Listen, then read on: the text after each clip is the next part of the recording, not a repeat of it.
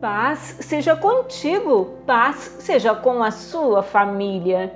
E quando Cristo, que é sua vida, for revelado ao mundo inteiro, vocês participarão de sua glória.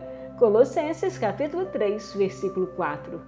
Nosso Senhor Jesus Cristo, que é o Cordeiro de Deus e nosso noivo, voltará nossa verdadeira vida está escondida nele, e quando ele aparecer nas nuvens de glória, então nossas próprias vidas verdadeiras se tornarão aparentes nele.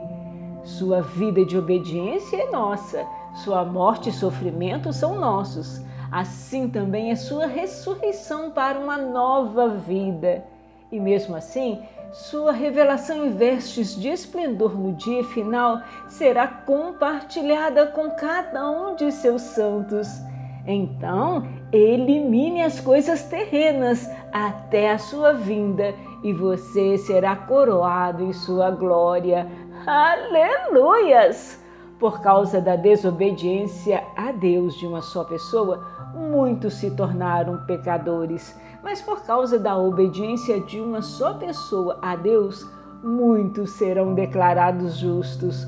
Romanos capítulo 5, versículo 19. Prepare-se para participar da glória de Cristo. Deus te abençoe e te guarde.